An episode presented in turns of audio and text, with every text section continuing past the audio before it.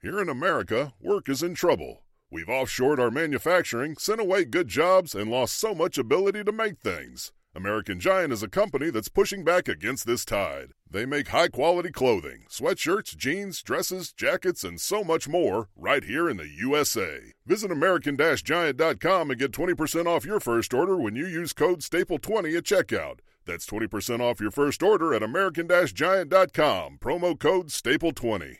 Every team, every topic, everywhere. This is Believe.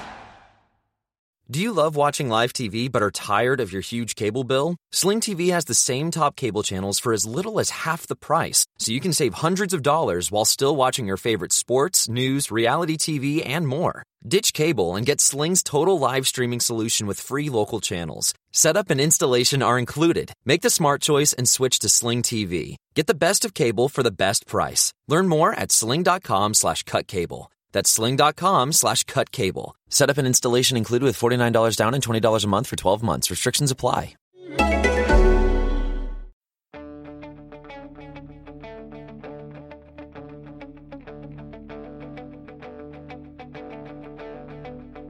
Ich warte seit Wochen auf diesen Tag und tanz vor Freude über den Asphalt, als wär's ein Rhythmus, als gäb's ein Lied, das mich immer weiter durch die Straßen zieht. Hello and welcome to Gegenpressing, the German football podcast from the Football Grad Network.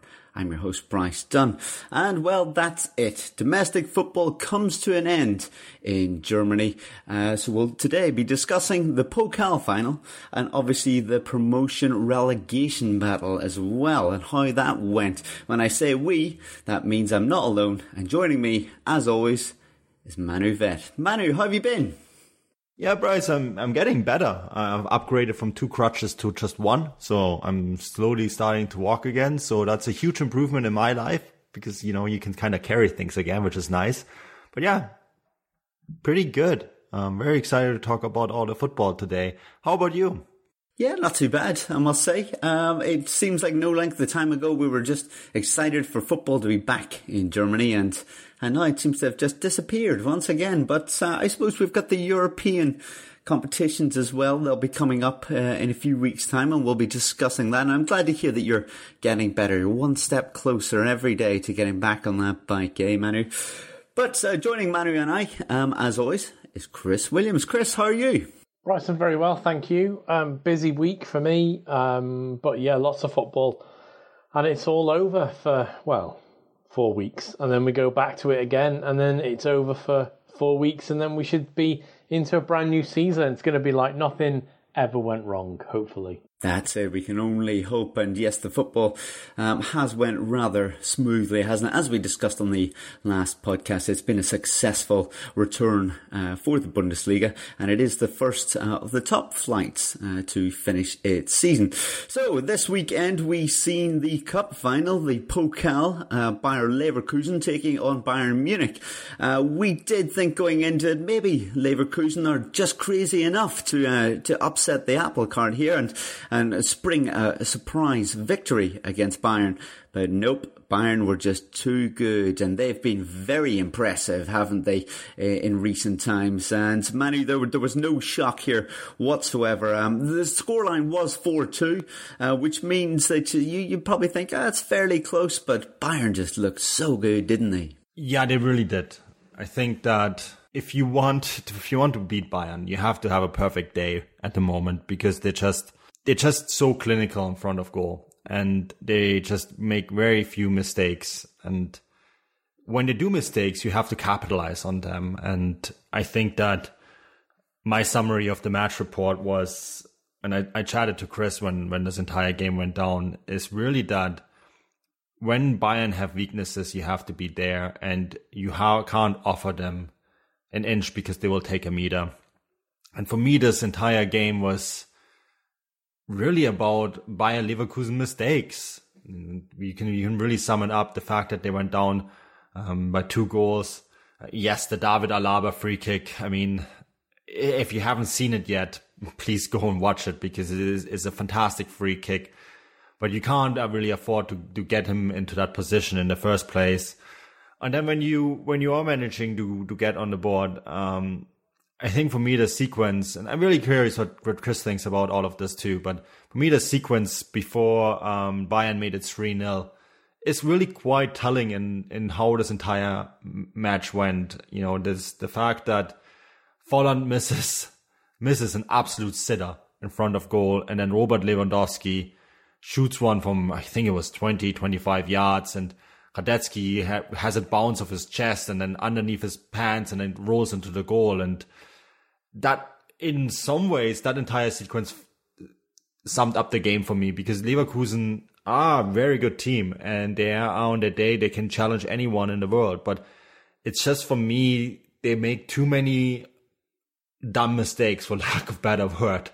And I feel like we sound like a broken record in this but it's just like it's not quite there. And then when you on top of that it's it's always like they make the wrong decision in the final third Moussa Diaby and Chris you love him but he gets into that final third so many times, but he just doesn't make the right decisions yet. And maybe that's yet to come. But for me, in that game, you could really tell that Bayern Munich were a finished product at the very top of the game.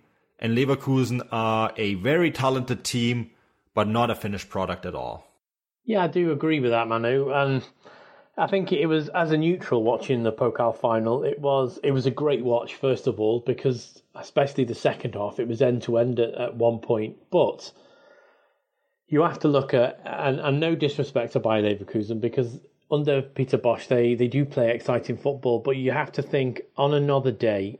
Um, would another side have, have made better of their chances because Bayern, for all their dominance in the league and for all their um, experience, it's still a little too easy to get in behind their their high um, wing backs, which it's it's a risky it's a risky way of playing football. You play with high wing backs, then occasionally teams are going to get in behind, um, and it depends how your defense sorts out what gets in behind. And there was a couple of examples where uh, Leverkusen opened up Bayern, but the the finish was poor. I know you mentioned you know, the Volland chance where he almost falls over the ball and how Leverkusen was that, where the ball is almost cleared up field. Um, it drops to Robert Lewandowski, who takes what is a brilliant shot, but it's straight at um, Lucas Hradecky, and yeah, it hits. It looks like it hits his own balls, and then it goes between his leg and runs into the goal, and that would just typified the way that that game was going. I think eh, another side, or to to maybe give Leverkusen their just desserts on another day, they would have made more of that. But yeah, it, it summed up for me where German football is at the moment in that Bayern are excellent and the other teams play very good football but just fall at the last stage when trying to take on Bayern. That game for me, that Pokal, it had all the feel um, of the, the Klassiker um, when we just came back where Dortmund dominated for large parts and Bayern just kept their cool and, and picked them off at will and, and that's what I think they did to to Leverkusen, and yeah, it was a very enjoyable final to watch. Um, and you can't criticise Bayern, as we've said on this podcast before. They play exceptional football. You know, they're coached the right way. They do things the right way. They've looked after their club for the last thirty years, um, and I personally believe it's because they get into the final stage of the Champions League every single year. It gives them the ammunition to blow everybody else out of the water. And you know, I know that's unfortunate, and I think we've got a question on that later. So we could deal with that then. But um, yeah, it was a really good game, um, and yeah, I did I did feel going into that that Leverkusen had a chance, um, and the chances they created on another day they could have done it, but it was similar to last season, man. Over the you know the game that you were at against Leipzig, we all expected Leipzig to maybe play a lot better in that final against Bayern. They didn't. And of course, the last team to really take it to them were Eintracht Frankfurt. And Manu, you and I were in the stadium for that, and that was you know, a, an exceptional day out, um, a brilliant game to watch, um, and you know, a, a, sting in the tail for Bayern. And teams have to be on their very best, and that's what Frankfurt were that day. I think they were on their exceptional best.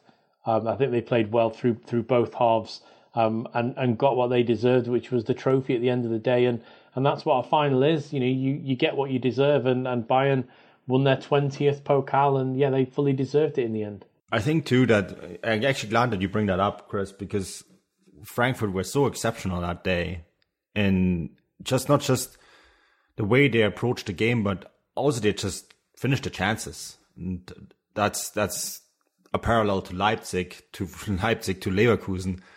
And I was at that game last year where Manuel Neuer stood on his head and basically won Bayern the cup because he was exceptionally good. But Leipzig just weren't weren't efficient, and that's really the bottom line, isn't it? If you play against Bayern, you cannot waste opportunities because you're not going to get a third, a fourth, a fifth.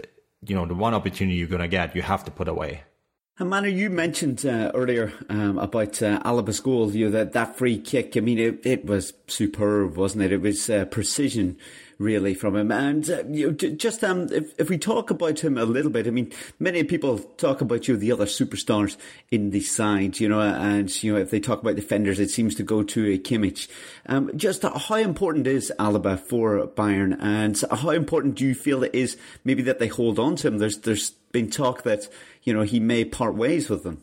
Well, the question is, is David Alaba going to renew his this contract? Right, that's really the main question. It's not the question whether they're going to part ways with him, or the question is whether he wants to stay. His contract is up in 2021. Um, he's 28. I know we're going to talk another player in a moment, but was in a similar situation. The question really for David Alaba is: um, Is this is it time to go out and find a new challenge and try something different? He's been for, for Bayern almost his entire career, with the short exception of him um, having, you know, been out on loan for Hoffenheim for, for one season. Um, other than that, he's basically continuously played for Bayern since 2011. That's nine years, right? And before that, he was um, two years with Bayern as well. And before that, he was in the academy. He's been with the club for a very, very long time. And I think if you're 28, you wonder, right? The next contract he's going to sign, um, the next contract is going to be a five year contract. By the time it ends, he's going to be 33. The, your, your next experience is either retirement or a major league soccer, right? And that's, I think, where he's at. He's, he's considering, um, he wants to sign that next contract. And he wants a lot of money. He wants, um, in the region of 20 million euros. So that's the kind of money that Lewandowski, Müller, Manuel Neuer receive. Um, I think not even Leroy Sané is on, on that money on his new contract, right? So he wants a lot of money. As in terms of how important he is, is I think he's very important. Uh, David Alaba is a very intelligent player. On his day, he's probably one of the best left backs in the world, maybe the left best left back in the world. And he has turned into an amazing centre back. I think he allows Bayern to play a possession style of game because of his intelligence out of the back. They signed an 80 million euro um, centre back in Lucas Hernandez, who's basically become redundant because they moved David Alaba into that position. And then on top of that, David Alaba allows Alphonso Davies to play left back the way he plays left back because when Alphonso Davies moves forward, David Alaba can fill that role. And you see David Alaba mentoring Davies on the field.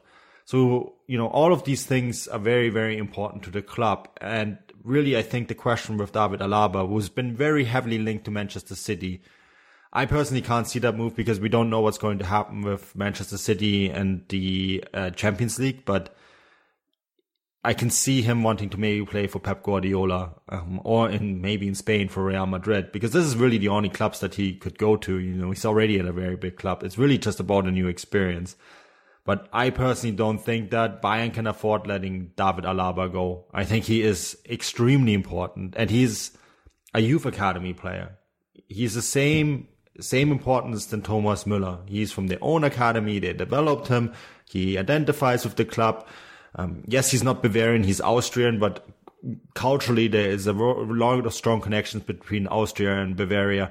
So the fans really identify with him. For me personally, they have to do everything to keep Alaba at the club. Yeah, he really is a, a very um, skillful um, player and a hell of an addition to that squad. He's been fantastic uh, of late. Um, Chris, um, let's talk about a man that seems to be getting plenty of uh, headlines anyway um, over in the UK here with uh, being linked to Liverpool, and that's Thiago um, the midfield maestro at Bayern. Uh, there, there's plenty of talk about him uh, coming to our shores. Um, I, I, mean, first of all, t- tell us a little bit about Thiago. I mean, there might be people tuning in, you Liverpool fans that want to know more about him that don't really know that much. And then tell us um, about the odds of him actually turning up for us. Oh well, I mean, if you don't know much about Thiago, um, I, I, would suggest maybe you don't really know much about football because okay, he plays in Bayern, he plays at Bayern in the Bundesliga, but you know he showcased his talent um, across Europe in the Champions League. Um, obviously, won a hatful of trophies um, at Barcelona when he was there. He's coming to the Bundesliga. Um, is part of this wonderful side now. He's won seven um, Bundesliga's, you know, so he's he's an exceptional player. Can play central midfield. Can you know, but he still retains that ability to play a little bit forward in a more of an attacking sense, and um, he can play in that defensive midfield area. I mean, for me personally, I, think his best positions are centrally or slightly um, deeper in that defensive area. Um, yeah, I mean we've always seen this past week and maybe a little bit further back is how much Bayern like him, how much they want to keep him, um, how much they've tried. It was really interesting for me watching um, the Pokal final um, on the weekend to see Karl Heinz Rummenigge speak before um, and also Hansi Flick speak before the, the match and say how much you know of a team player he is, how much he is part of that Bayern ethos and how much they'd really like to keep hold of him. Um, I don't think it's well, it's not a secret. It's the world's worst open secret. I think that he is now, Thiago's got to that point where he feels he would like a, a new challenge. Obviously, you know, as I said, played very well in, in Spain with Barcelona, won the Champions League with Copa, um, Reals, etc., um, league titles, and he's done the very same in, in Germany as well. Um, so you would suggest that if he'd played at the top of the game in Spain and he's played at the top of the game in Germany, then the next logical progression would be um, to England. Um, I'd say to the UK, but you know the Scottish league's not as strong, so it would be to come to the would be to come to England. Um, and the likelihood of it happening, well, there's been a lot of talk, hasn't there, from some very prominent journalists in across Europe about how a deal's been agreed uh, between Thiago and Liverpool. Um, but we can only go by what we've we've heard and the and from certainly from what I've heard, you know, it's no, it's no once again, it's no secret he, would like to leave. Um, I think Manu is well aware that all this talk of Liverpool seems to be coming from Thiago himself, um, how he'd like to join Klopp. Um, Liverpool have not made any move, um, officially or unofficially, as yet. And where are we now? We're Tuesday, and I suppose Tuesday the 7th of July this is. And I suppose the rumours started to really take effect a uh, day or two before the Pokal final. So probably nearly, you know, approaching half a week and, and nothing's really changed. Um, I mean, me personally, can I see it happening? I, I would say no. Um, and I, I would say that because normally you know, the past few years, Liverpool have liked to sign players that are um, young, youthful players, so under the ages of 25. I think Virgil van Dijk's the only um, exception to that, but um, he was needed. Um, so I would say Thiago's his profile, he's a little too old. Um, he has been injured far too much, I think, to be playing a Klopp high possession system. Um, and I think he would command too high a wage because of everything he's done in his past.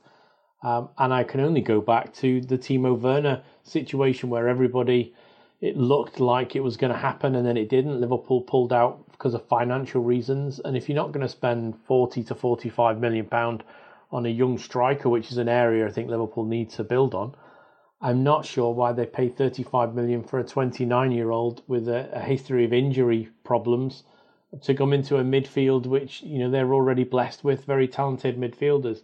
Now that's not to say it can't happen. I, I just think it would be a complete change of transfer stance from Liverpool. Um, I also think it's no secret.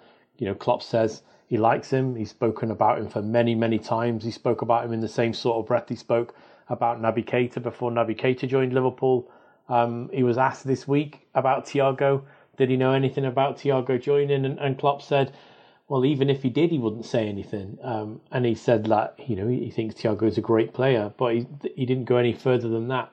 The only thing that would make me think, Bryce, it could possibly happen is the usual suspects that surround um, Liverpool, um, who would come out and and say a deal had absolutely no chance, have have either stayed quiet or have said there may be a possibility. And the club of late have tended to do things in private. Um, move in, nobody knew about that. Day after the Champions League final in Kiev, it was announced.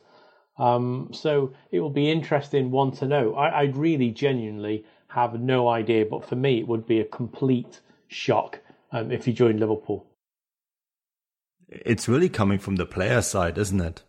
Because that's where it's where it's leaked, and Thiago speaking out so openly to his teammates in the dressing room about this, and really making no secret out of it. And we have had that in the past, right, Chris? That players have courted Liverpool and then ended up somewhere else. I mean, Werner is a great example. For weeks, he's openly spoken about Liverpool and then ended up signing at Chelsea. So I think this is what people really have to keep in mind. It's really the player side pushing this. Yeah, and of course, players. Um, I'm not saying Thiago would do this because I genuinely believe that he wants to leave Bayern because he's achieved everything he can, um, pretty much.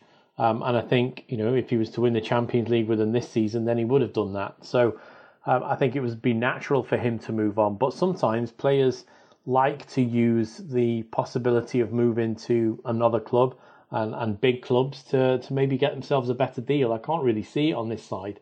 Um, so, and, and, you know, I'm with you.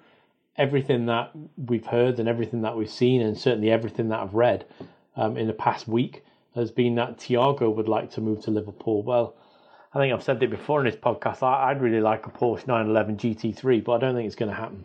Well, guys, uh, if we get back uh, to talking about uh, Bayern and Leverkusen uh, going forward, uh, we've still got, uh, as we mentioned, no domestic football, but we've got the Champions League and the Europa League returning. Uh, the Champions League will return on the 7th and 8th of August uh, to play the uh, the round of 16 second legs. Um, Manu, how do you feel? Um, I mean, we've talked about it a little bit in the previous podcasts, but you know now that we've got the Pokal over us as well, you know, how do you feel about uh, Bayern's chances going forward now that you've seen a, another tough game and they've come through it? The only thing that worries me is, and Chris mentioned it, is the the the the way Leverkusen was explore, was able to explore the wide areas. But I think this Bayern side is for me the favorite to win the Champions League. Um, to stay with the topic, Jurgen Klopp has said it's Manchester City or Bayern Munich for him. I think I very much agree. Uh, I've watched quite a few Manchester City games and they look good, uh, although um, they did stumble. I think it was against Southampton. So I'm not sure they they're quite as dominant as Bayern are. But um, to stay on topic, I mean they they, they released a schedule for how they're going to prepare for this this August tournament. Um, I spoke to the Alphonso Davies camp yesterday, and they told me that he's currently off on holiday. All the players are currently off on holiday for the next two weeks. Um, then they're going to start cyber training. They call it 21st and 22nd of July. That will include the new signings, Leroy Sané, Nübel, and Kouassi. Um, then they're going to do trainings in small groups from the 23rd to 25th of July. And then on 26th, they're going to start um, team training. Then they're going to play a friendly match to be determined. And then they're going to play that second leg against Chelsea, which, let's be honest, is pretty much another friendly match for them because they're up 3 0 um, from, from the away fixture. And um, it wouldn't be the holiday season if there wasn't candy, right? Celebrate the holiday season with the Holiday Crush. They've sprinkled candy with a holiday theme and fun packed challenges every week for five whole weeks, finishing on January 4th. The more challenges you complete, the better your chances of unwrapping delicious rewards. So, are you ready to crush the holidays? Play the Holiday Crush now. Download it from the App Store, Google Play, or Windows Store for free. Terms and conditions apply. It has to take a lot for Chelsea to overcome Bayern, I think. So for them, that will be another preparation match, and that will take place on August 7th, 8th. But right now, for the next two weeks, they're going to have um, some time off to, to put up the legs and relax and, um, you know, recover a little bit from what has been a very tough schedule for them. Yes, indeed. And uh, Chris, uh, talking about uh, Bayer Leverkusen, they've still got the Europa League uh, to feature in. That returns on the 5th and 6th of August. Um, th- they still have the uh, the second uh, leg against Rangers, but the 3 1 up. How, how, do you feel, not just about that leg, obviously, but um, how do you feel about their chances? Um, do you still be, do you think, based on the Pokal final, that they've still got plenty to offer in that competition? Oh, yeah, most definitely I do. Purely because it's pretty much a home tournament for them. We discussed last week where it's going to be played. It's going to be played in and around the area of North Rhine-Westphalian, um, which is um, which is the the home area for for Bayer Leverkusen. So they're going to be on familiar territory in familiar grounds that they know. Um, they're going to be in areas that they know. I think that plays into a lot, um, especially to the mental side. You do get that feeling of, well, this is a home tournament for us, and, and maybe we can go and do that. And I know there are other German teams left in that, uh, most notably Wolfsburg, but it's not as home in inverted commas as it will be. Um, I think Leverkusen have got the ability to go far in that competition. I, I, personally, I think they're pretty much in the same sort of position um, that Bayern Munich are in with such a strong away performance. Um, you know, they're winning three one in in Glasgow against Rangers. I don't think that one goal will particularly do much. Um, Rangers haven't played football. Scottish football obviously finished without a conclusion to its season, um, apart from Celtic being given champions points per game, etc. So I think that was that should be no problem for them. And then after that, it's all about the draw for me, how, who they can avoid. I think if they can avoid the likes of Manchester United until a lot, you know, a lot deeper in that competition, maybe the the, the last four or even the final, um, and then you've got a one-off game, and of course they're all one-off games. So Leverkusen will have to be at their very best, I think, to win that to win that whole tournament. Um, and it will require exceptional amounts of concentration, some of which we saw in the Pokal final, um, some of which we didn't. And I've been fortunate enough to watch them quite a few times this season live. Um, and I'll say what I say all the time you don't know what you're going to get, but when they're on their day, they're very, very good. So I'm hoping for their sake they can be very, very good for the next, you know, three, four games, and they can be um, Europa League winners. It would, of course, give them um, an entry into the Champions League, which I think is what the club would like and what the club need financially.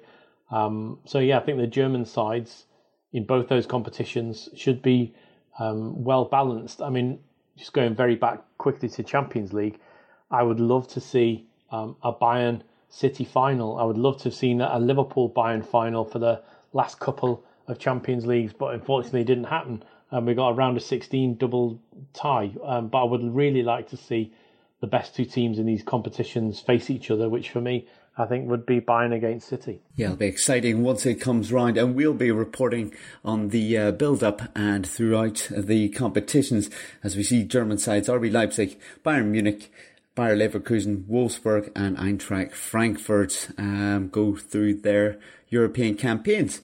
Brigade, he squares it. Augustinsson comes onto it. It's all over. Werder Bremen are going to survive heartbreak for Heidenheim. In stoppage time, Muller was left all alone, and as good as he is in goal, he couldn't stop it. Triumphant in the end, Florian Kohfeldt, crestfallen Frank Schmidt, at a moment in the game when Heidenheim looked much more likely to go and and yes, that was one of the goals that's um, seen Werder Bremen do it. They managed to stay in the Bundesliga. Uh, they left it rather late um, in the season to come good, but they've uh, they've managed to pull off the miracle. Um, yeah, Chris. Um, if if we talk about Werder Bremen, um, obviously they, they finished the season on a high with uh, their rather large win over uh, Cologne, and then they went into this. The the first leg was pretty dire. Manu and I were uh, messaging uh, throughout saying about uh, a lack of shots on goal. Uh, and the, the second tie was a little bit more lively. And it was that first 15 minutes where we seen uh, Werder Bremen come out. And to be honest, I thought Heidenheim were in for a hiding. Uh, Chris, um, how do you feel after seeing them? I mean, it's two draws, um, maybe not the most convincing, but they got the job done yeah, they did get the job done, and, and that's all that history will now show is that they, you know, completed the um, they completed the the the route back, or the let's just say they they were able to stay in the Bundesliga. That's all that will matter now. Um, Heidenheim, yeah, I think they will probably rue that opportunity. Where I don't think Werder Bremen played particularly well in that first leg. Had they, you know, got themselves a um, a, a decent away goal you know this game would have would have been settled in the most dramatic of circumstances with a last second penalty. Uh, unfortunately, that wasn't to be. I think it's probably the right result, and and I say that with a heavy heart because um, I do like Heidenheim, um, and I, I, particularly like Frank Schmidt, and I've talked about him a lot in this podcast, so I won't you know go over old ground, but I just think it would have been a little too much for Heidenheim. They would have um, they would have been spanked, I think, in the Bundesliga a little like Paderborn were, and possibly even worse. I think they could, could have had a, a worse showing than what Paderborn did, and, and no one would want to see that because they are a good side, and I think they belong in the top twenty, top twenty-five sides in Germany, and there's no um, there's no shame in that. They're, it's a very small town, Heidenheim. Um, I think it's got round about fifty thousand people in it, um, so it's not particularly big town. Frank Schmidt's obviously been there um, since the world was formed. You know, he's been there that long. They, they're a really good fit, and I think them finishing third in, in Bundesliga two, um, which puts them, you know, the twenty first team, twenty best twenty first team in Germany. I, I, think that's great for them.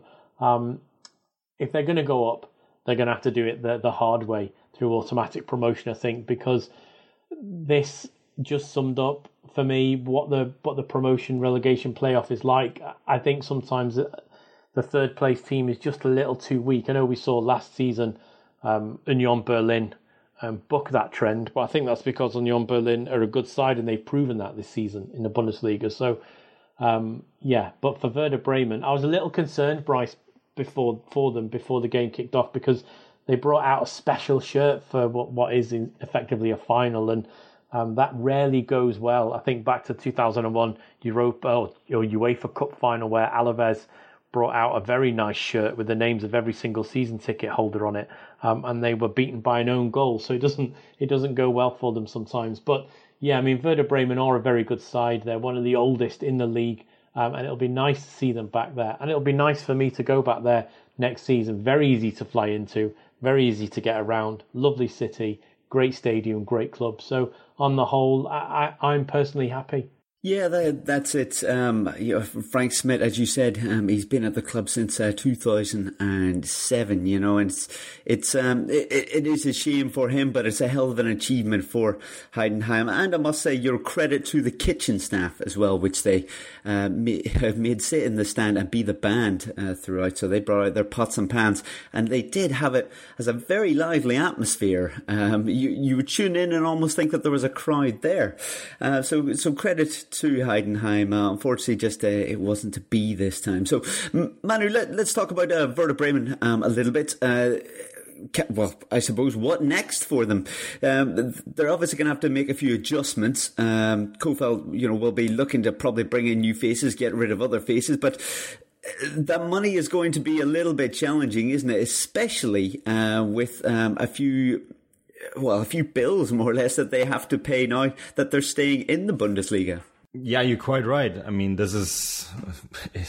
let me let me get this straight um, first before we continue with this. But relegation would have been a lot more expensive than what I'm listing now. But yeah, I mean, um, staying in the league didn't come for free either. Um, they had a deal. They had Ömer Toprak on loan from Borussia Dortmund. It's um, with a clause that they had to buy him um, basically the moment that they stayed in the league. So yesterday uh, became a permanent Werder Bremen player that cost him 4 million euros. And they also had Leonardo Bittencourt um, on loan from Hoffenheim. And uh, he had a 7 million euro clause that became permanent the moment Werder Bremen stayed in the league. So that's 11 million euros gone. And that's quite a bit of money um, for a team like Werder Bremen because they you know, they already went into the season with a, with a deficit on the on the market of uh, 17 million, uh, sorry, um, 15 million euros.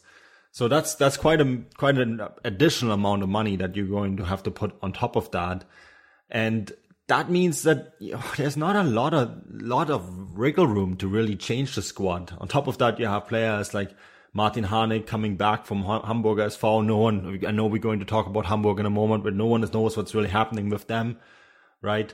So I think they will have to take a long and hard look at the squad and decide which players they want to keep, which players they want to sell. Um, I looked at their squad size just now on Transfermarkt price, and they have 38 players on the book for the first team, and that's too many. You, know, you can probably cut down a good 14 because they're only playing in one competition. and they don't need that many players on the books. And I think the most obvious choice right now, and we'll talk about this one probably for, for weeks and weeks and weeks, is Milot Rashica. What's going to happen with him? Um, I know there was interest for, for him in England. Um, there was interest from RB Leipzig. There is um, interest for him from Hertha Berlin. The big question though is now, of course, they, they fought off relegation and rele- the relegation clause was 15 million euros. Although there was some doubt whether that relegation clause was still active or not, because um, rumor has it that it expired on June 15th. I mean, th- this is one of those things, these legal gray areas. Um, I mean, we, we talked about a similar case with Jean-Kevin Augustin from, who was on loan from Leipzig to Leeds and Leeds basically returned him now, right, and saying we don't need to buy him, but um, Leip- Leipzig is saying, okay, once once you're promoted, you have to buy him, right? So this is a similar kind of thing. What would have happened if Werder had actually gone down? Um, but now his exit clause um, apparently has expired um, because the season ended late. So it's all open to negotiation, and I think this is a player that they would very much like to keep. But it's also one of those things. I mean, how do you make changes to a squad that has the size of theirs? How do you cut players? How do you bring in new players without money? And I think um, they will have to take a look at someone like Rashica and say, "Oh, this is our golden cow. Maybe it's time that we we cash in on it." Yeah, it's it's, going to be uh, an interesting time for uh, Werder Bremen. And just before we move um, on from them, uh, Chris, um, what about um, Florian uh, Kohfeldt? I mean, do, do, you feel that he's going to stay in position? Um, I mean, it, has been a rough old year for them. Uh, do, do, you see him being their coach at the start of the next season?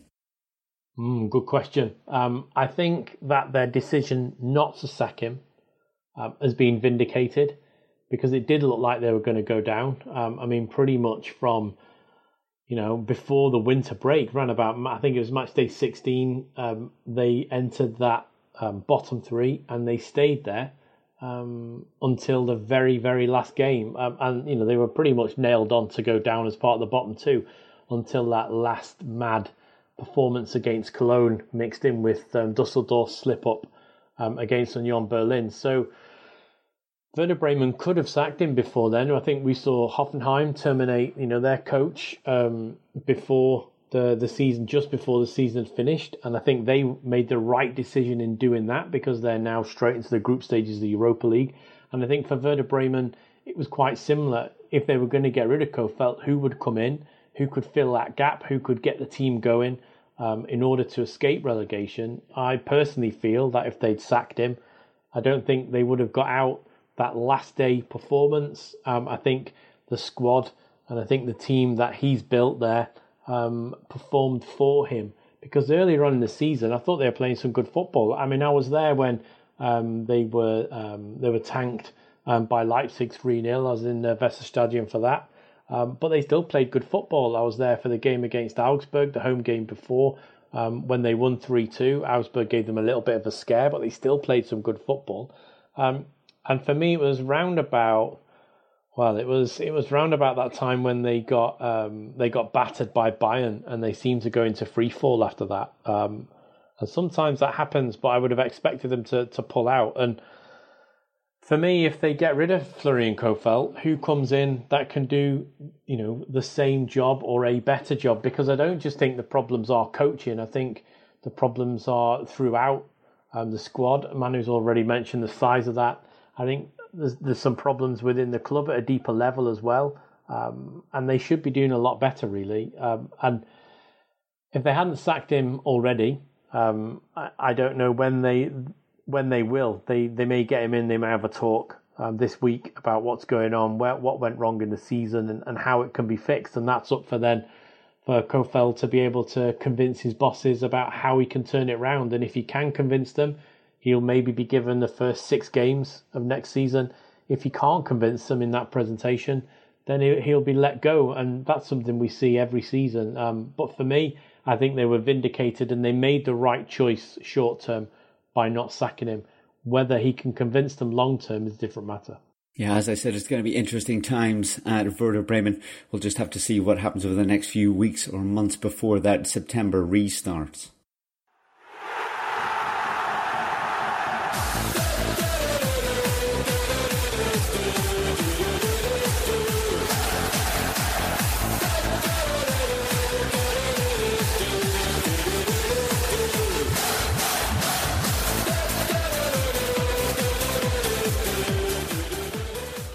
Yes, that was a rather lively tune this week. Um, it was the Bayer Leverkusen goal song. So, um, yeah, hope you enjoyed that. And yeah, it definitely gets gets the energy going, doesn't it? And we're going to talk about um, Hamburg now.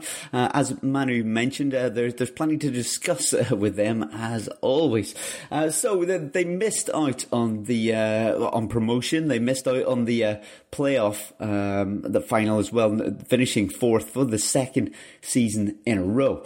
That meant that they did part ways with their coach Dieter Hecking, and yes, once again, it means that they've changed coaches. That's four in two years years. Um, this time they've managed to um, hire um, someone from Osnabrück.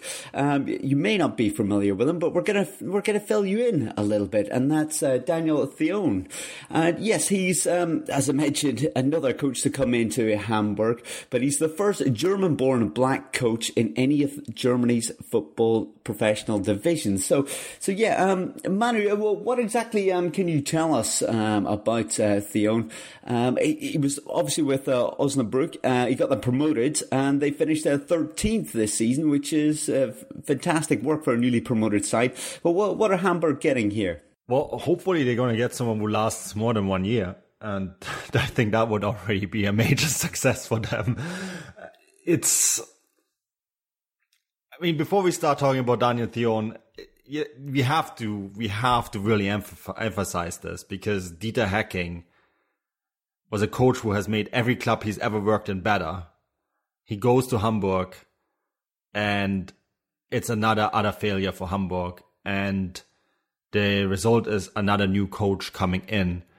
And you almost feel a little bit for Daniel Thioune um, for taking on this task. And it is a huge task. You know, it is, it's a, it, it is a massive task and it's a big step from going to Osnabrück to Hamburg. Hamburg is Germany's second largest city. It is a big place. Um, I spent quite a bit of time there because that's where the Transfermarkt headquarters is. I know you, Chris, you and I spent time there last this this um, earlier this spring before the world went sideways because of COVID, and it is a huge city. It is a big place, and it's a place that has not doesn't have a team in the first division right now, which in the history of Hamburg, we all know because when Hamburg SV went down, that was the first time in their history that it went down. And we all expected them to bounce back, right? So now three years in a row, they kind of mucked it up on either the second last or the last um, match day. They mucked it up, and now they're going to face a third year in the Bundesliga too. Um, so that's the, that's the sort of task that Daniel Mustafa Thioune is facing right now. Um, and for him, I think it is an incredible opportunity to go to a club and become a savior of a whole city and of an entire region. Because if Werder had gone down, uh, Wolfsburg would have been the most northern club in German football. Just imagine that, right? So for that, um, I think this is the sort of task he faces. Is he up to it? I think that if you come from a background that he's come, and I know that Jonathan Harding has done a wonderful piece on him on Deutsche Welle. So please go check that out. it's a fantastic piece. He's actually went to Osnabrück. I think this is now a year and a year and a half, maybe two years ago, and spoken to Daniel Thioune. And um, the challenges that Thioune has faced as a black person living in Europe. And I mean, I know this is a huge topic just right now in general, and um, Germany might not be the United States, but very much has his own problems. So for him to come up through the ranks and turn Osnabrück into a Bundesliga side, be it a Bundesliga 2 side, but turn them into a Bundesliga 2 side, a team with almost no money, is a massive accomplishment. So I think if he's successful at Hamburg, that will be groundbreaking because it would mean promotion and it would mean the first black-born German coach. I think first black coach period in, in the Bundesliga. But Chris and I are very much have covered Hamburg for now a few years. And I think that the biggest obstacle to the club's success isn't what's happening in the coaching round. It's not what's going on in terms of who they're bringing in, in terms of players. It's not even the financials. When you compare Hamburg as far as financial to the, the rest of Bundesliga 2, their gap to the rest of the league is as big as Bayern's is to the rest of the Bundesliga. They should have walked that league financially, right? And now they're facing, because now this is their third year, they will face massive cuts. And I think this is a time where the city of Hamburg, Hamburger SV, have to reflect and maybe look at this club and, and come up with something brand new. And they will have to give Daniel Thioune every single opportunity to transform this club into what they can be potentially. Because if Bayern Munich, you know, in Munich, the south, the southern equivalent of Hamburg, can be what they are, then Hamburg should be too. And then in the 80s, they were. They were a Champions League or Europa League winning or Euro- European Cup winning um, side, right? So uh, for me, it's not really, to maybe sum it up, it's not really about what can Thioune do, who is he as a person. Because he's a phenomenal coach, he's a phenomenal person, he has faced the biggest obstacles you can possibly face to make it to where he's gone. Hamburg is such a different beast though, and I think it's going to be extremely difficult for him. Right, I think Manu's brought up a, a great point there. For me, covering um, Hamburg from, from a distance um, and um, not having any sort of emotional investment um, in the club and just being able to, to watch it from afar is the, the biggest problem that Hamburg have got is, is their history. And Manu's quite right. Champions League winners or European Cup winners, you know, six time um, champions of Germany, three times Pokal winners. They were even winners of the old European Cup Winners' Cup. This is a team with a lot of history and a lot of um, a lot of prior success, and it's been a long time since they've had that success, really, and that that becomes a shadow around the club, and and it's one of the reasons I think why they've had so many coaches in in so many years. I think. I mean, if you look back just to Heidenheim, who were in that final uh, or in the playoff, um, I think they've had one coach where Hamburg have had ten. I mean, that's you know, that shows the the scale of Hamburg's problems. Um, you know, there it's a man who's already said it's a big city. It's got a lot of history. It's a fantastic stadium. It's you know, it's it's a um, financially stable area. It really should be looking at having a top four side, um, and it's got all the ingredients to have that top four side. And I think that's the problem with it is is the ambitions and and and the wants and the needs of people associated with the club, and they need to now take a step back and be and and realize who they are and what they are. They're a club that flirted with relegation for three, four seasons, eventually bit the bullet, and now they've been relegated for what will be three seasons. They can't trade off that old name. They need to go completely back to rebuilding um, the club and rebuilding their name. And I think this is a good move for them. They're bringing in a coach with um, with good pedigree. You know, you've already mentioned what he's done in the past. Um, the fact how he's done it, almost coaching, you know, in, in a time where um, it's not been possible, and, and he's come through all those um, hurdles. He's overcome all those obstacles, and and this could be a really good time for Hamburg, but they'll have to give him that time. Um, interesting that I think he's only signed a, a two year deal um, until June 2022. That gives him ample time, a couple of transfer windows maybe, and it gives him ample time to, to put his style of play over it. But I would think he's going to need more than that. Not to get them promoted. I think he's probably got the ability to get them promoted. A man who's already mentioned their wages, they outspend everybody on wages, I think, by almost 75% more. That's the financial pull the club have got. But if they want to get back to being a top 10, top six side, it's going to take four, five, six seasons. And they're going to need to stick by a coach because it might go well for one season. They might get promoted and then they might finish 14th, 15th. That is not a reason to sack him.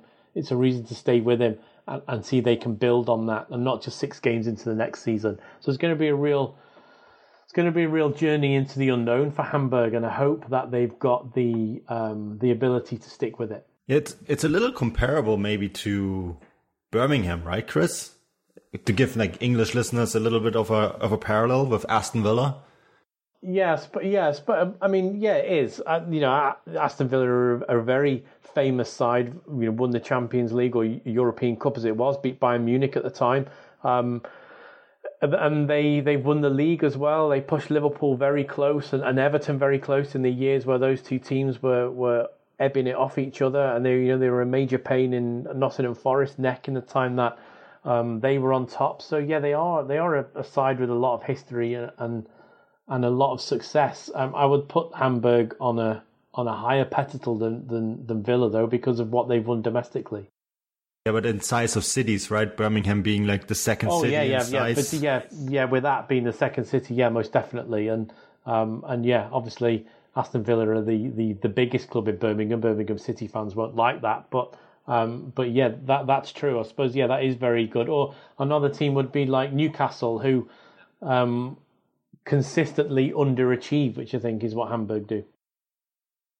Yeah, well, we wish uh, Thioune uh, all the best, and yeah, it would be a little bit like what we mentioned previously about uh, Berlin. It would be nice to have um, one of the big cities um, like that. You know, have a club that's really pushing on, pushing uh, forth, you know, and become, you know, a, a real footballing force. But um, yeah, let, let's see if he can just hold the job down for a year first. That would be a, a hell of an achievement, I think. But um, yeah, Chris, um, we talked uh, just before we came onto the podcast today um, about the possibility of fans being allowed back in the stadiums.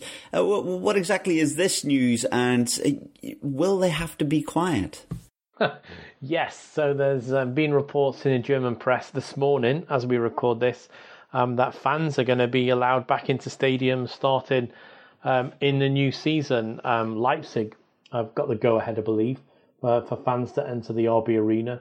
Um, but a little like what we saw over here with the opening of pubs, I don't quite think politicians get what football's all about because over here in the UK, the pubs opened and they're allowed to show the football, um, but they've been told by the government to turn the sound down because that will stop people shouting and screaming if they see a goal. Well, I know if I'm watching a game of football and my team's playing, it doesn't matter whether there's music on, whether the commentary's on, or whether it's completely silent. If my team scores, I'm going to shout and I'm going to cheer. And a similar sort of thing's being said today um, by German politicians. They would like fans in the stadium, you know, not to cheer, not to shout, um, not to sing because it, you know, it helps spread um, the particles from your mouth over a wider area and therefore heighten the possibility of transmission of, of, of the coronavirus. Um, yeah, whilst it would be great to have fans back in, I don't think politicians understand what football is. It's a passion. And if you're in a stadium and you see your team score, you're going to say something about it. You're going to be happy. You're going to hug the person next to you, or you're going to shout at the person two two rows in front of you if we're socially distanced. Um, yeah, it, it, can't be this halfway house. Um, I think the way some other leagues have done it, which is separated by three, four seats and two rows. I, I could see that working.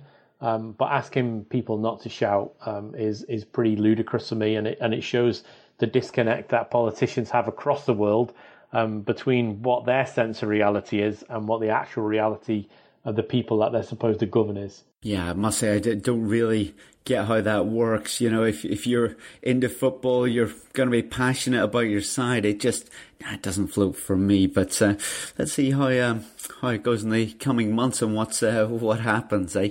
Um, guys, time to go for our Twitter questions. Then we've been doing our best to try and go through the questions that you guys um, throw to us.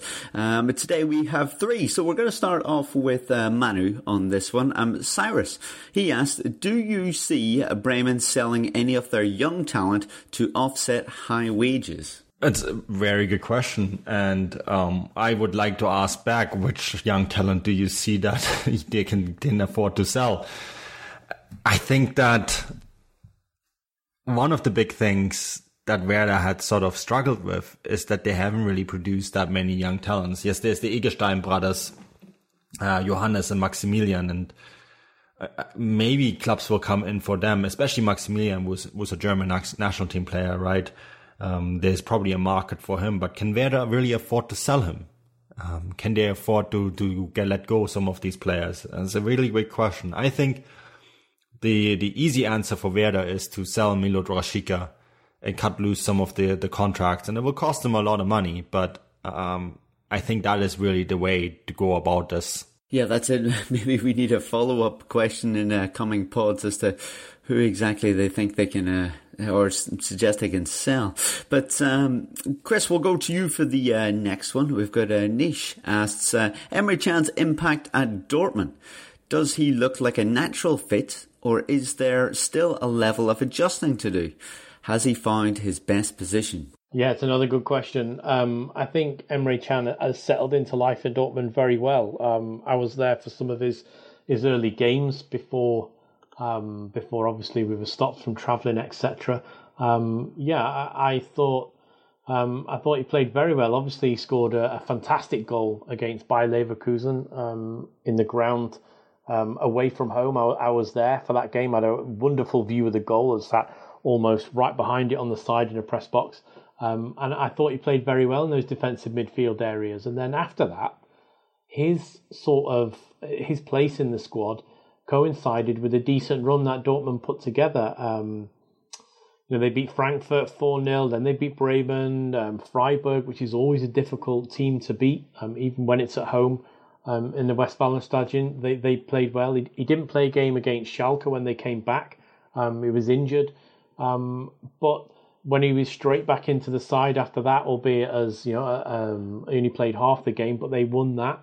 Um, I think he, he's done very well. He, you know, where he's played, he's played a mixture of um, defensive midfield and, and centre back for the majority of his time at Dortmund.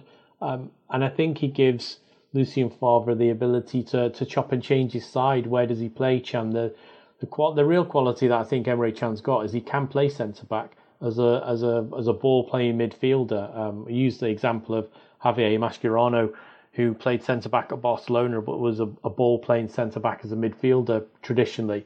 And I think that's allowed his game to, to go up. And me personally, I think he's best in that defensive midfield area or maybe even slightly better in that central midfield, what I think you call traditional eight, um, number eight.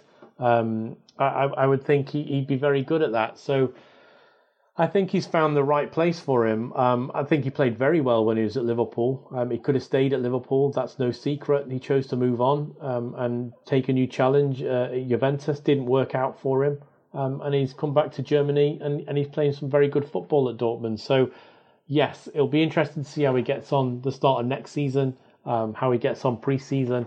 But I think he, he's found the right fit for him uh, at Dortmund, and I think he can be a real crucial part um, to that squad as as we went into the final games when he came back. I mean, he played um, he played pretty much the whole game against Paderborn, Hertha, Dusseldorf, um, Mainz, and Leipzig, and was only missing for the final game of the season um, through yellow card suspension. And, and obviously, they were battered um, by Hoffenheim. So, was his absence key to that defeat? Discuss. So, I think for me, he's found the right place um, at the right club at the right time.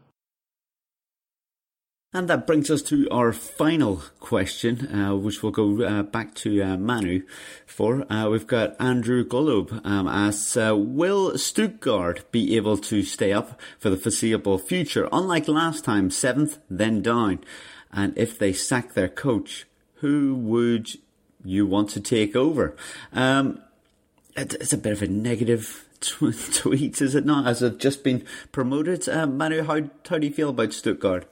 Oh, I think two years ago when we did this, um, when Stuttgart were in the Bundesliga, we talked a lot about them and how they really underperform um, in so many ways. Stuttgart is a large city. It's a city that has a strong industrial past. In Daimler are right outside the stadium.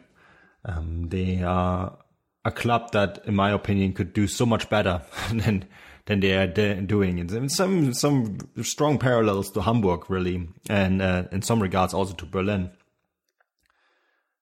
I think that they really have to try to get stabilized in the Bundesliga because if you become a yo-yo club, that's a very dangerous path to go down. And if you stay on that path, it's very hard. Um, you know, you become a Hannover very quickly, and I don't think that's that would do that club and the city justice.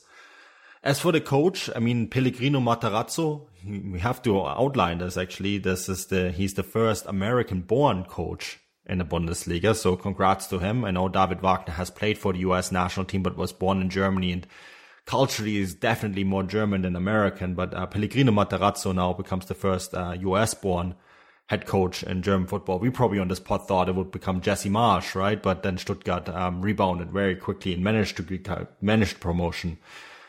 I think that when you look at their squad, there's a lot of talent there. Uh, I think when you look at the people that work behind the scenes, uh, people like Minzlaff, who helped Jurgen Klopp's um, build Borussia Dortmund. Um, when you look at Thomas Hitzlsperger, who's now running the club, I think he is a, a great person as well with a lot of knowledge. And I think there's all the right people in place to make this a success. And um, having navigated back into the Bundesliga, is going to be a great foundation for them. And I look at the squad, you know, I look at this team, the team that they have built. Um, their average age is only 24.3. There's a lot of very interesting names in this team, like Nicolas Gonzalez, the young Argentine striker, um, Silas Wamangituka, who we have to get used to, and it's going to be a nightmare for you, Bryce, on this podcast um, which will be a good sign, right? Because it means he's getting along well. And I think that is, um, I think there is a very strong foundation there. And I would like, I really, really, really genuinely want Stuttgart to do well in the Bundesliga because I think this is a club with a lot of potential. Yeah, another big side that would be nice to uh, have a, feature regularly in the uh, Bundesliga. And yeah, you know, br- bring on these awkward names. I I love butchering, you know, a, a new uh, player or coach, you know. So so yeah, bring it on. um, yeah, that more or less um, does it um, from us um, today on the uh, podcast. Um, but but also domestically this season, it's all done. It's all wrapped up. Uh, we will be back in the coming weeks, uh, obviously to follow the German sides as they go into the uh, the Champions League and the Europa League, and we'll we'll we'll, we'll try and um, try and um, hopefully get a bit of success there. It'd be nice for us to report back. And, you know, as Chris uh, mentioned, having uh, Bayern Munich get to the Champions League final would be uh, would be great news for us all. But uh, that more or less does it. Uh, we'll be back before you know it. Uh, I've been your host, Bryce Dunn, and auf Wiedersehen.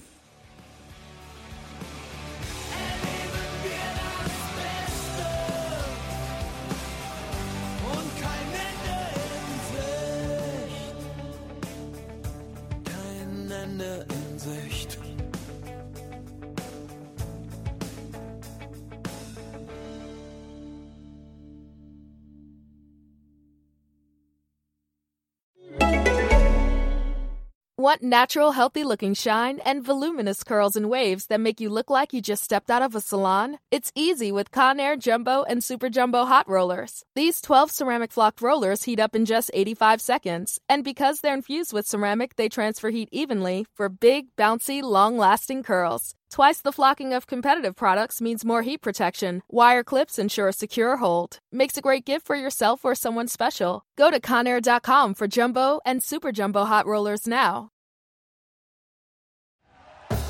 Thank you for listening to Bleav. You can show support to your host by subscribing to the show and giving us a five star rating on your preferred platform. Check us out at Bleav.com and search for B L E A V on YouTube.